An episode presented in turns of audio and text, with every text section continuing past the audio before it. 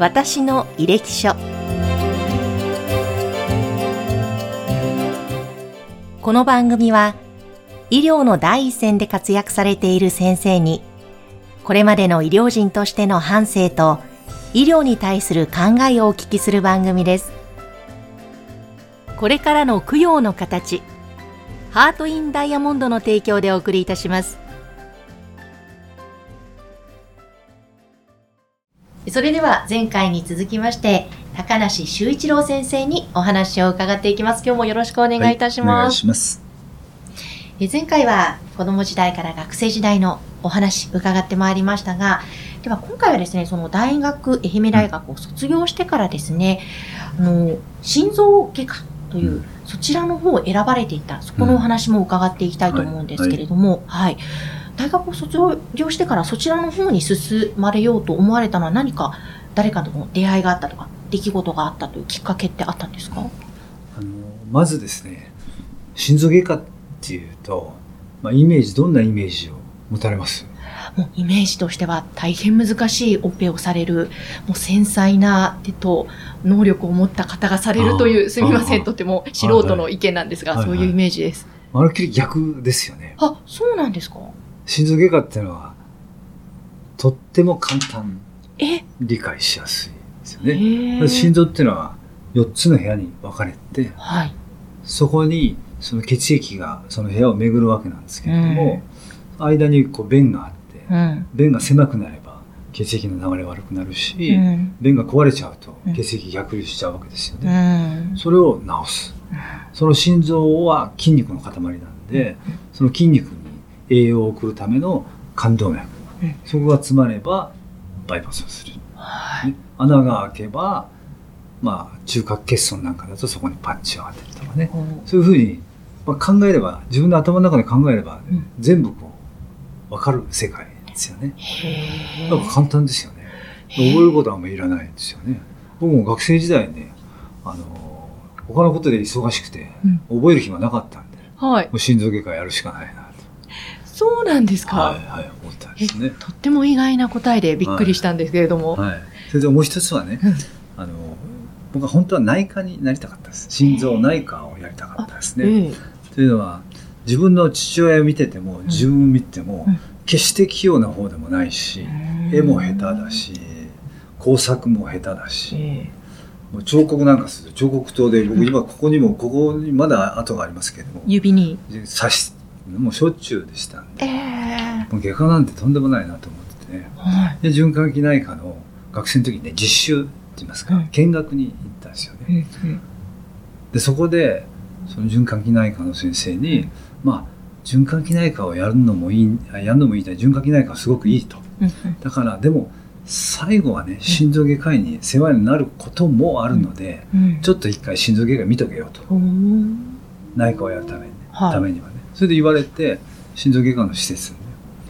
女子医大ですけども行ったんですよね、見学に学生の時にね、はい、もうあのやる気になって、うん、もう女子医大のそのタコ部屋みたいなところにね、うん、あの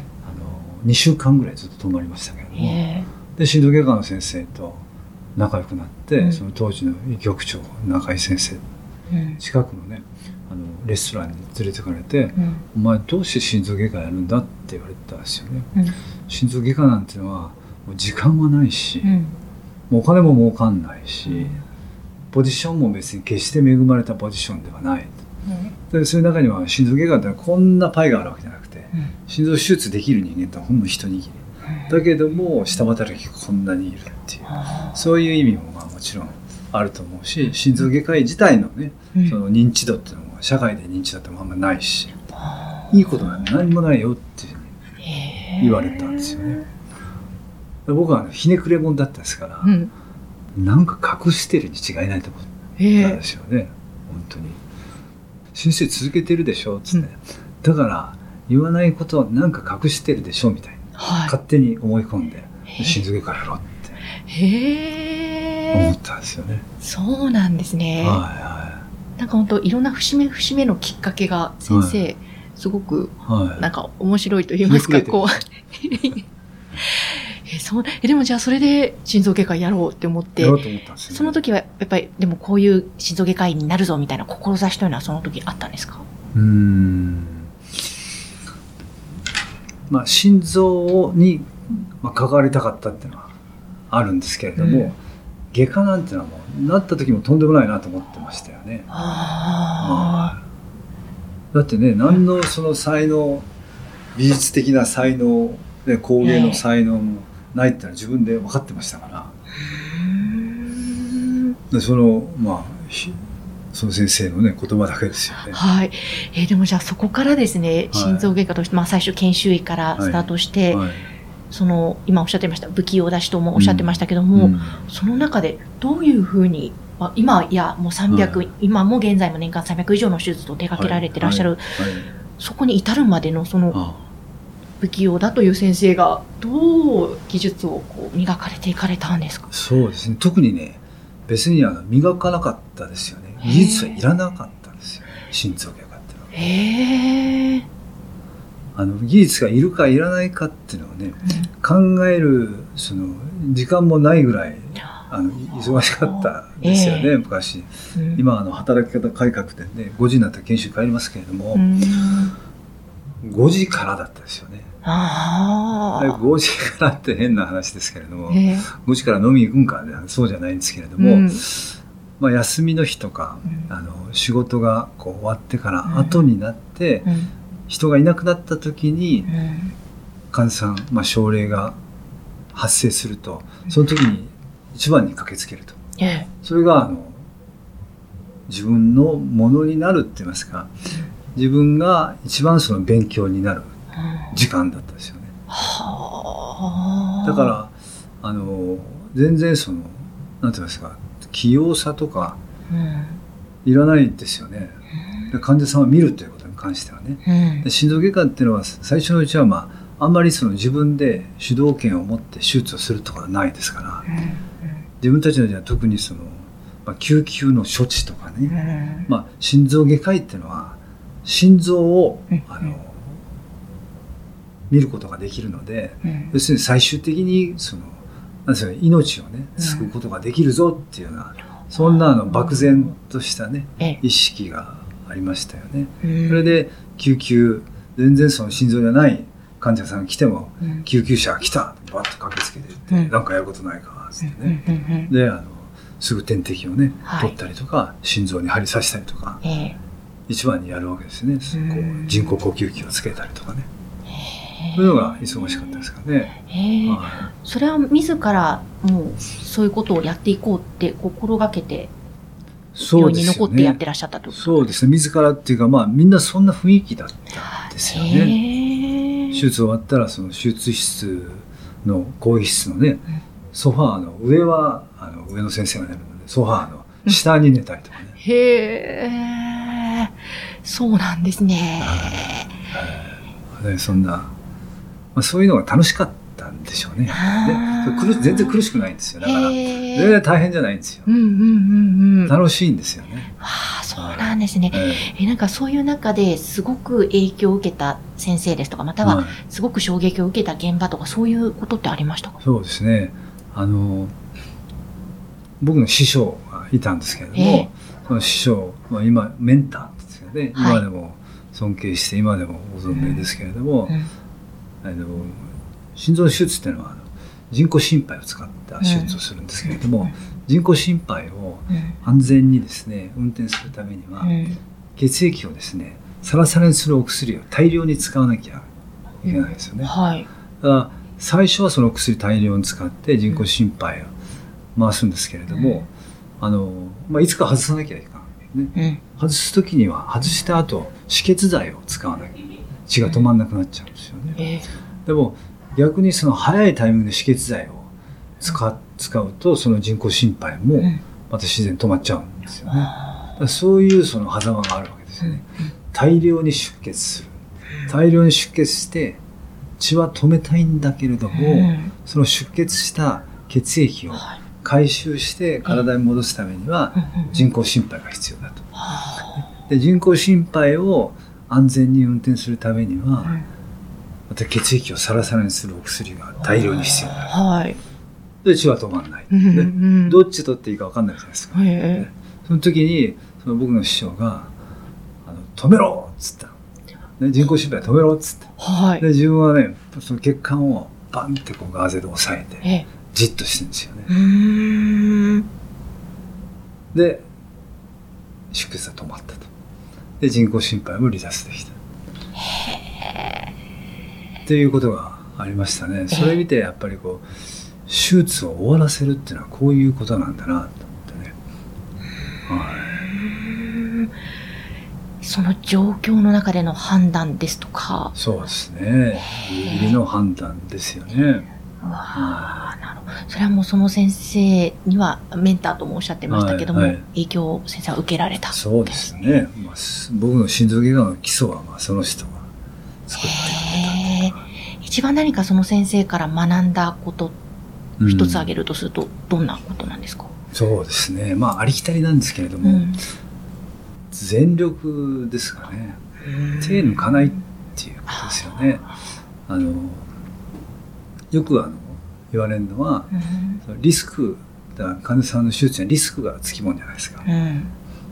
そのリスクがつきもんなんですけれども、うん、リスクをね考えるあまり、手術の術式が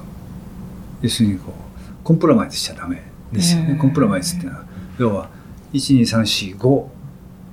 本当はやんなきゃいけないのに、はい、この患者さんはもうご高齢で、まあ、脳梗塞も起こされてて、腎臓も悪くておしっこが、そういう人の場合はできるだけ短時間にやりたいじゃないですか、ですからこれはご必要なんだけれども、まあ3でやめとこうかな、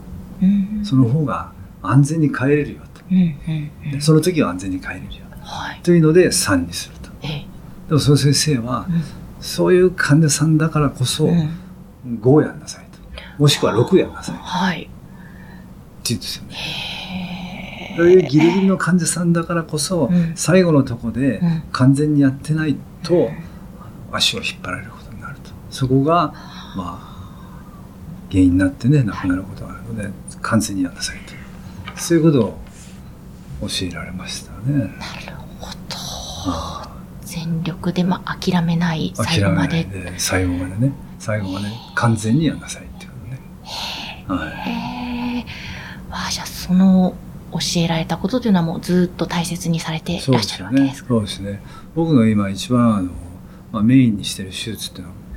あのの一つは冠動脈バイパスなんですけれども、冠動脈バイパスでもその人に教えられたことはいまだにね、僕はあの自分の手術として今もこうやってるのは、あの糖尿病の患者さんでね血管がすごく長い範囲にわたって悪い患者さんがいるんですよね。そういう患者さんの時にはバイパスの手術っていうのはバイパスっていう名前のごとくいいとこからいいとこへ血液を橋渡ししてやる、ね、悪いとこ飛ばすんですけれども、悪いとこ飛ばしちゃうと悪いとこからもですね、はい、血液が流れてる。ここに流れなくなっちゃうんですね。だからそこをですね全部こうきれいに、あの、まあ、道路を舗装するみたいにきれいにして、うん。こういう新しい血管を作り直すようなねそういう手術を僕はやってるんですけれどもそれがその完全に治すっていうことなんですよね。それをまあその先生から教わって今もずっとやってます。すごいそうなんですね。もうなんかお話伺ってると私から見ると神がかっているように聞こえるんですが、ああそれはもう不器用だとおっしゃってた先生がそうやって。そうです、そうです。いや、不器用でもできるんですよ、それ。えー、不器用だからできるってとこがあって。ね、あのね、器用な人は、やっぱり自分ができるので、何でもできるので、えー、読めちゃうんですよね。ここから先に行くと、あ、これどうなるかな、あ、これもうあんまりうまくいきそうにないな、じゃあここでやっとこうかな。次のことやろうかな。えー、不器用だから、それしか見えないんで、ずっとやっちゃうんですよ。なるほど。見えないからやる。はあ。じゃあちょっと今、医師を目指されてる方ですとか、はい、または若い医師の方とかも不器用だしなと思ってる方も、うん、ちょっと今のお話聞くと、そう。もっと不器用にならなさいとって思いますね。はあ、そうなんですね。はい。ました。あの、では、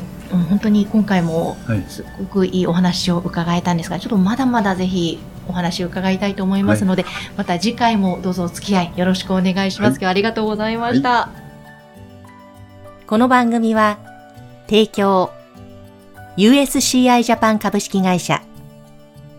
インタビュアー、山口智子でお送りいたしました。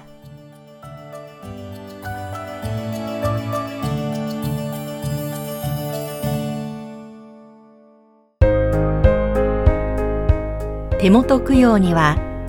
ご遺骨で作るダイヤモンドを。ハート・イン・ダイヤモンド。それはこれからの供養の形です。